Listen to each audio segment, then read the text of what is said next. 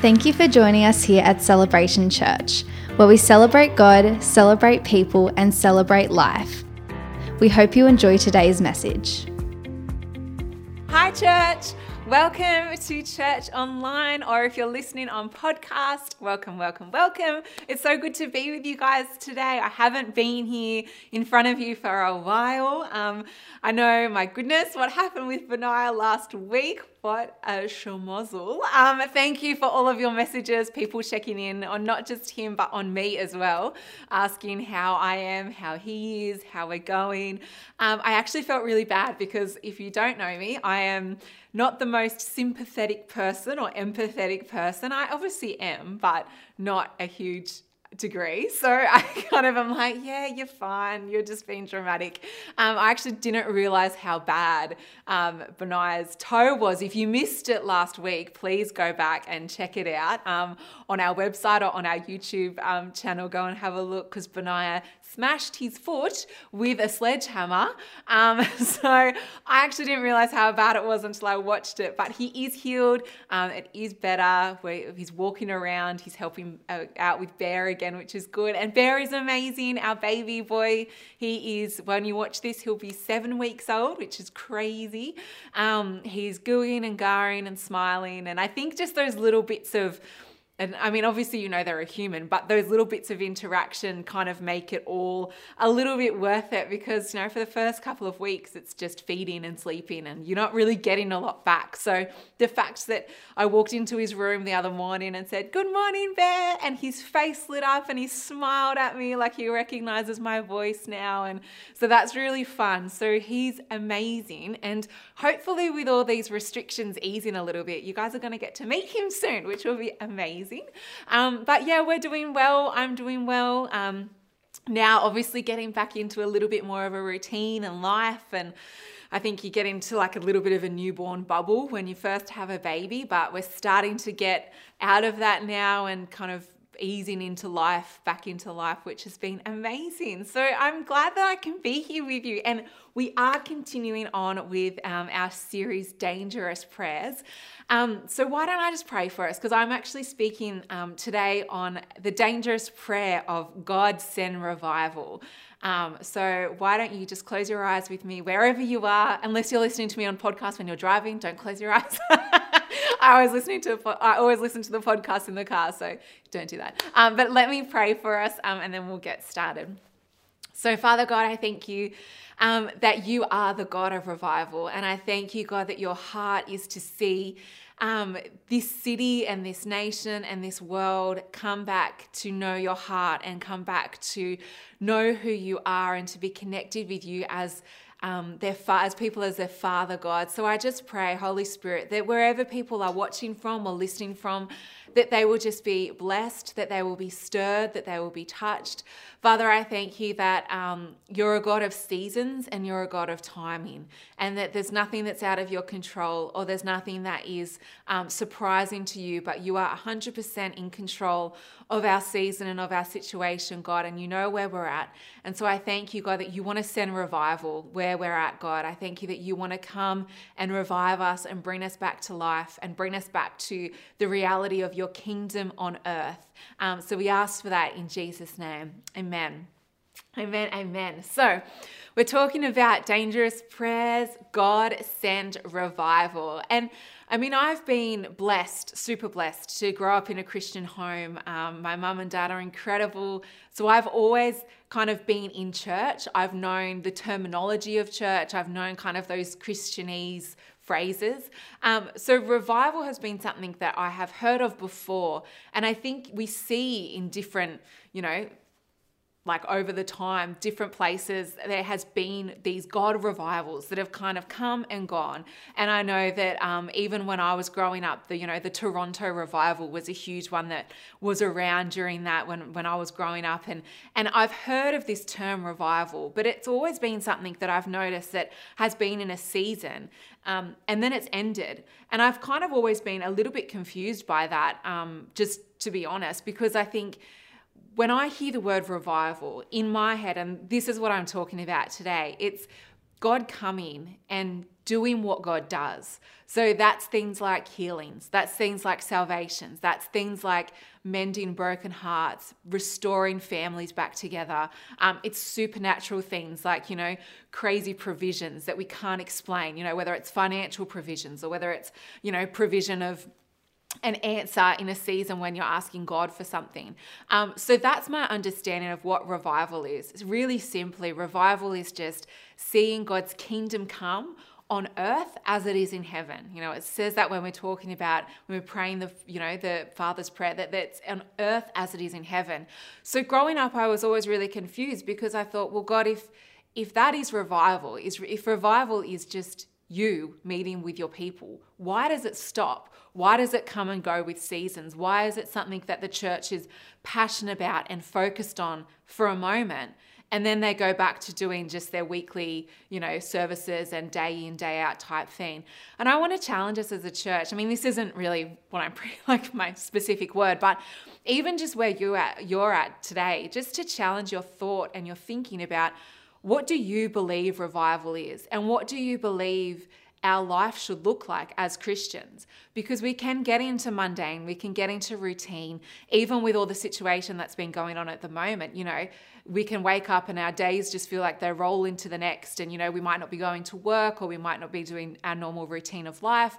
And so things can just get a little bit more routine and mundane.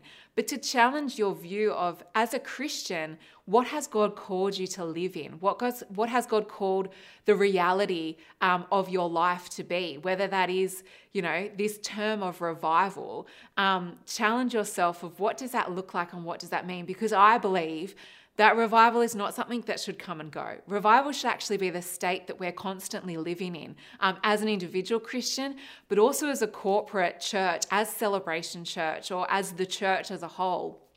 That should be something that is our normal, that we are called to live in revival. We are called to be living in a state that is constantly heaven on earth. Um, but this is dangerous because let me tell you, I've got some points here. Why is this a dangerous prayer for us? Number one, revival is messy. Revival is not this clean cookie cut picture perfect. Revival is messy. So when we pray and when we're talking about God, send your kingdom, send your kingdom on earth, number one is that, do you know what? It's going to get a little messy. We're going to have to get our hands dirty. And I'm going to use Bear as an example because it's my most recent, I guess, thing that God's teaching me. You know, when people think about having a baby and the beautifulness of, you know, bringing of life into this world and getting to know your child, it is all of that, yeah. But it's also vomit. it's also stinky pooey nappies, which Benaiah has been changing. Um, he has been gagging as he's been changing them, but he's still changing them. but it's messy. Bear is beautiful. We love him. You know, he's the most cutest little bundle of joy. But there's also mess attached to that beauty. As a parent and as someone who is looking after him, I'm not going to say, okay, well, Bear, I'll take your smiles and your goos and your gars, but I'm not going to take the pooey nappies and the, the vomit and, and the spitting up because it comes with it. And I think when we're talking about revival and we're asking God to come and move and see Him come and shake our city and encounter people like never before, it's going to get messy because it's dealing with hearts and it's dealing with people. And people have things that have gone on in their life. They have hurts, they have broken dreams, they have disappointments. And to know that it's not just going to be this cookie cutter of God's going to come and fix everybody in an instant. No, God will do that. He will come and He will meet people where they're at. But us as the church, we actually have to get our hands dirty in helping people and in loving people and in helping minister and put people back together. Let me read you this verse in Acts 2, verse 1 to 4. It says, When the day of Pentecost had come, they were all together in one place. And suddenly there came from heaven a noise like a violent rushing wind, and it filled the whole house where they were sitting. And there appeared to them tongues as of fire distributing among themselves. And they rested on each each one of them, and they were all filled with the Holy Spirit and began to speak with other tongues as the Spirit was giving them utterance. Now, if you've been in church for any amount of time, you would have heard this scripture. But this is when obviously the Holy Spirit came and met, you know, the people in the upper room. And this account is not, I guess, by the book. It's not nice and clean and easy going. It is messy. The Holy Spirit shows up and it shows up with a sound of violent rushing wind. He shows up with a sound of violent rushing wind. Tons of fire come on their head, which is a little bit confusing. And then they start speaking in other tongues. That would have been a little bit messy to anyone who would have saw that. It, it's not this nice in the quiet room and it's like, oh, I feel the Holy Spirit. Oh, I'm a bit emotional. Like it was wild. It was crazy. It was unusual. Um, and I love that this is the account that we have that, you know, when revival comes, when we pray for God to move, He's going to do things that are going to get us out of our comfort zone. And even in that, you know, when we talk about the Toronto revival and things like that, it was people laughing hysterically. It was messy. It was not, you know, nice and comfortable and easy to see. Revival is dealing with the heart, like I said, dealing with people. Um, but there's a beauty in that mess. There's a beauty in the mess because it's people coming back to the Father heart of God. So, number one, why is praying for revival a little bit dangerous? Because it's going to be a little bit messy, church. It's going to be a little bit maybe unusual, and maybe we have to get our hands dirty. Maybe after we have to, you know, clean up some people's vomit and put people back together in the best possible way with encountering the Father. The next one, number two. Why is revival, saying God send revival, a little bit dangerous? Is because it actually draws out the critics. And this is a bit of an unusual one, but I think if you're looking back on history and you're looking back on moves of God and what God did, there is always opposition to a move of God. There is always somebody who says, This is not of God, this is crazy, this is ridiculous.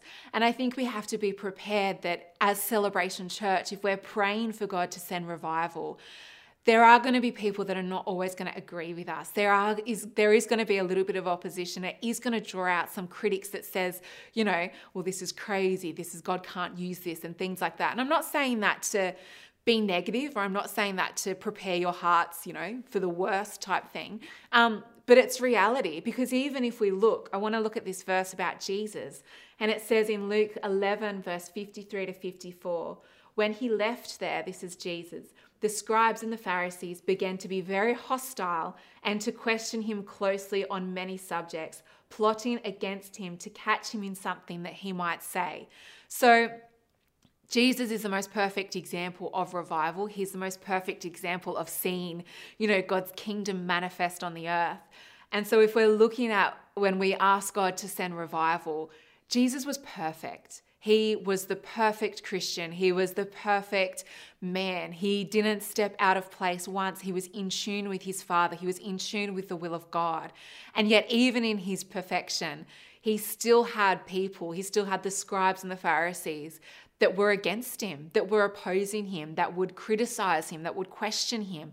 And if Jesus is a perfect example for us, we have to be prepared for that, church. We have to be prepared that if we're saying, God, send revival, that we are going to get some critics, we are going to get some opposition, but that's okay because that doesn't matter. it doesn't matter. All it should do is make your convictions stronger and make your belief stronger in what God wants to do. I love this. It's a, a quote from Paul Cain, and it says, God will offend your mind to reveal where your heart is. So, God will offend your mind to reveal your heart. And I think sometimes we want to work things out with our mind. We want to work things out logically. We want to work things out in terms of what we think it should look like. If revival comes, and like the first point I said, it's a little bit messy. If revival comes and it's a bit out of the ordinary, if revival comes and, you know, we're getting this overflow of people amen. That would be amazing in jesus name. And it just looks a little bit like what we hadn't necessarily planned. If we get offended at that and we if we get challenged by that and we think god this isn't what i had in my mind then you start to become a critic. But then that just reveals where your heart is at. And I love that quote that God offends your mind to reveal what's in your heart.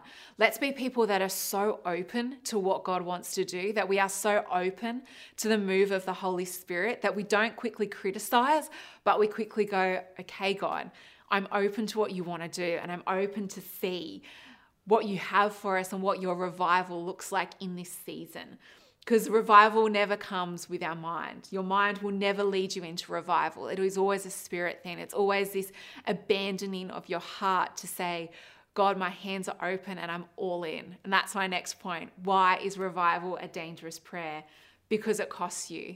So the first point was revival is messy, revival draws critics. And the next point is revival is going to cost. So it's a dangerous prayer because when we say, God send revival, sometimes it's like, oh, is it actually what we want? Because it's going to cost you. And I think about, I know this is maybe such a silly example, but when I married Benaiah, when he asked me to be his wife and he said, Charlie, it was such a beautiful moment. He learnt Italian for me. If you've never heard that story, get him to tell you that one day. But he took, it was such a surprise. He had worked it all out. He took me to a show, he took me to dinner in Sydney. Um, he bought me beautiful Tiffany and Co jewelry. It was beautiful. Um, and he'd actually learnt a phrase in Italian for me. And when he got down on bended knee in Darling Harbour or, or Circular Quays or at the front of the Opera House, the front of the Harbour Bridge. And he said, Will you marry me?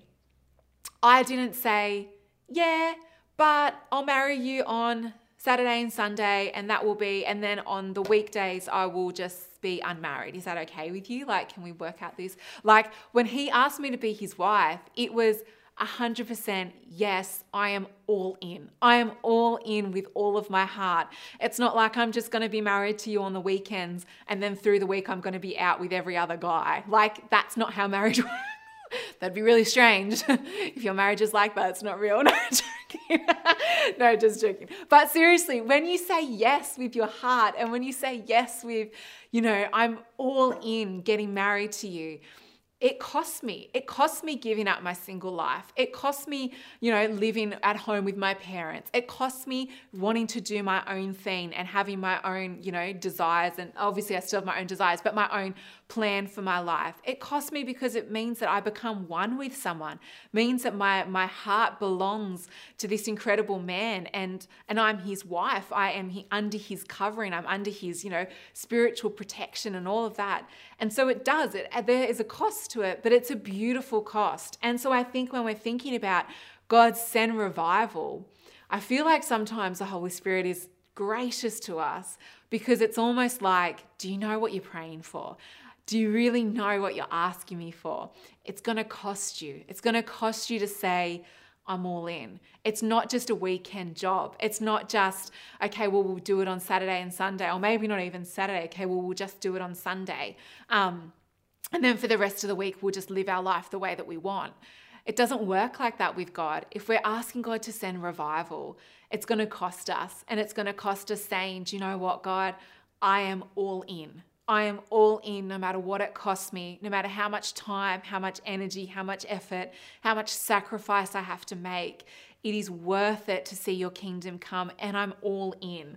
I am 100% all in. And I love this verse. Well, it's a challenging verse, but I love it. In Luke 14, verse 26 and 27, this is Jesus. He says, If anyone comes to me and does not hate his own father and mother and wife and children and brothers and sisters, yes, even his own life, he cannot be my disciple. Whoever does not carry his own cross and come after me cannot be my disciple. And that's not saying, Jesus is not saying you have to fully hate your family to, you know, follow him. I know it's, it's, that's how it's worded, but it's more in terms of talking about our love for him must exceed above and beyond even our family members, that it's almost like we hate them compared to how much we love God. And it's not saying that we don't love our family, it's just saying that our heart towards God is so sold out that even when He says, you know, that you would take up your cross and follow me, you would deny your comfortable life, you would deny your easy life, you would deny, you know, what you want to do for the sake of saying, God, I am all in. And you know what, church? Some of you might be sitting there going, oh my gosh, I can't do that. Like, that is, that sounds hard. That sounds like I don't want to give up my life. I don't want to hate my family. Do you know what? God's not asking you to do that. He's saying that when you abandon yourself to Him, when you surrender yourself to Him and you say, I am all in, that His will and His ways are so far better, so far fuller, so far beyond what we could ever hope, dream, or imagine, that it's not that you're missing out. Because I think sometimes people think that being a Christian costs you and that you miss out on your old life.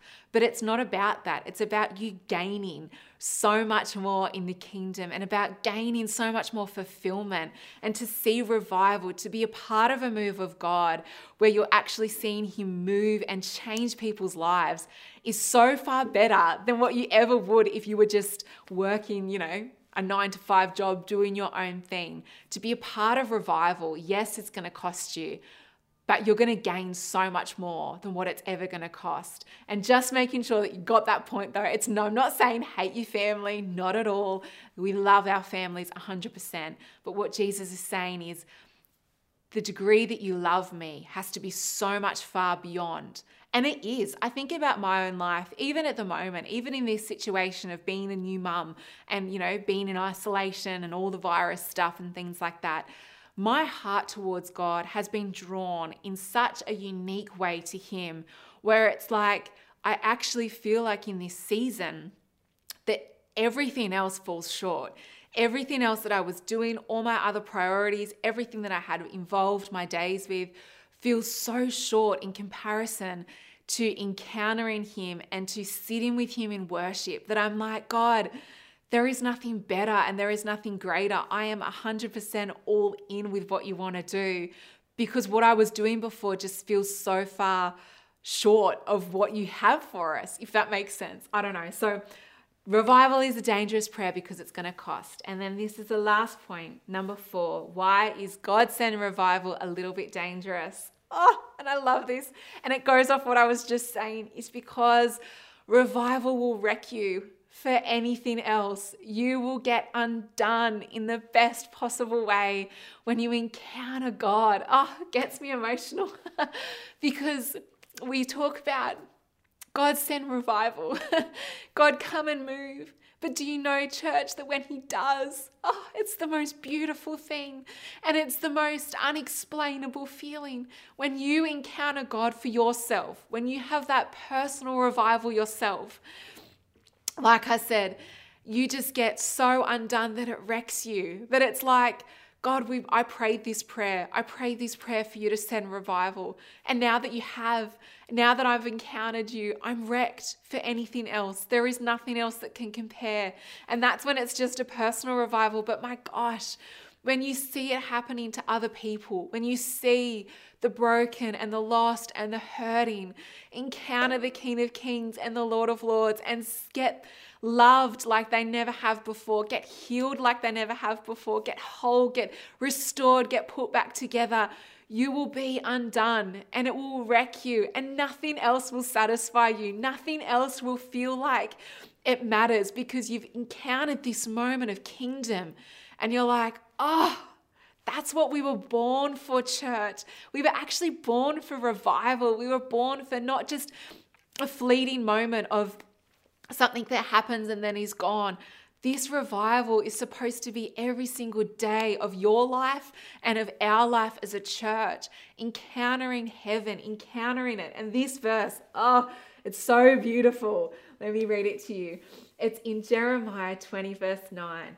But if I say, and this is when Jeremiah was, you know, he's talking to God and he's getting a little bit frustrated at God. And if you read the verses before, he's kind of sharing his frustration at God. But even in the midst of his frustration, this is what he says He says, But if I say, I will not remember him, talking about God, or speak any more of his name because he's frustrated, then in my heart it becomes like a burning fire, shut up in my bones, and I am weary of holding it in and I cannot endure it. In other words, he says, even if I tried to not talk about my God anymore, even if even in all of my frustration, if I if I attempted to not talk about his name, it would become like this fire in his bones, and his heart would be weary of shutting it in, weary of holding it in because it is so overwhelming and it's so immense that he can't. He can't handle it. He can't endure it. He can't keep it shut up forever because that encounter with God has wrecked him for anything else. My gosh, church, if we say, God, send revival, it will wreck us and it will undo us and it will unravel us and it will mess us up in the best possible way that we are going to be wrecked for anything else. And that is dangerous because are you ready for that? Are you ready for that encounter where you say, God, we want to see the sick healed. We want to see the lost found. We want to see salvations. We want to see supernatural miracles. We want to see limbs grow back. We want to see the dead rise. We want to see these crazy diseases that people have said they can never be cured, healed in a moment. If we desire that, if we crave that, if we ask God for that, you know that when we see it, when we start to encounter it, it will be like the best drug in, that we won't be able to have anything else.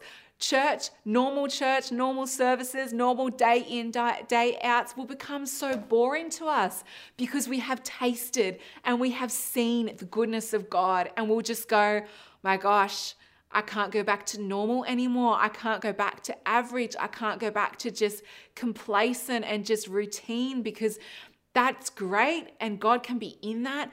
But my gosh, when He shows up and when He shows up with such fire and when He shows up with such incredible tenacity for His people, that's to wreck me. That's to wreck me for absolutely anything else. And that's why it's dangerous because if we're praying, God send revival you taste it and you'll be wrecked. I can already feel it. It's so good. I love it. But I love that even in all of this, this is just in finishing. Do you know how much God wants to answer that prayer? When we say, God, send revival, yes, number one, it'll be messy.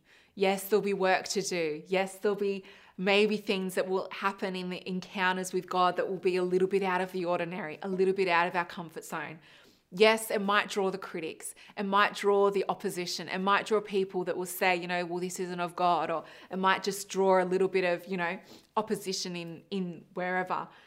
It is going to cost us. It is going to cost us saying, God, we're all in. It's not just a Sunday thing, but it's a Monday, Tuesday, Wednesday, Thursday, Friday, Saturday, Sunday thing. It is a whole life thing. It is a whole life that we're going to give to this.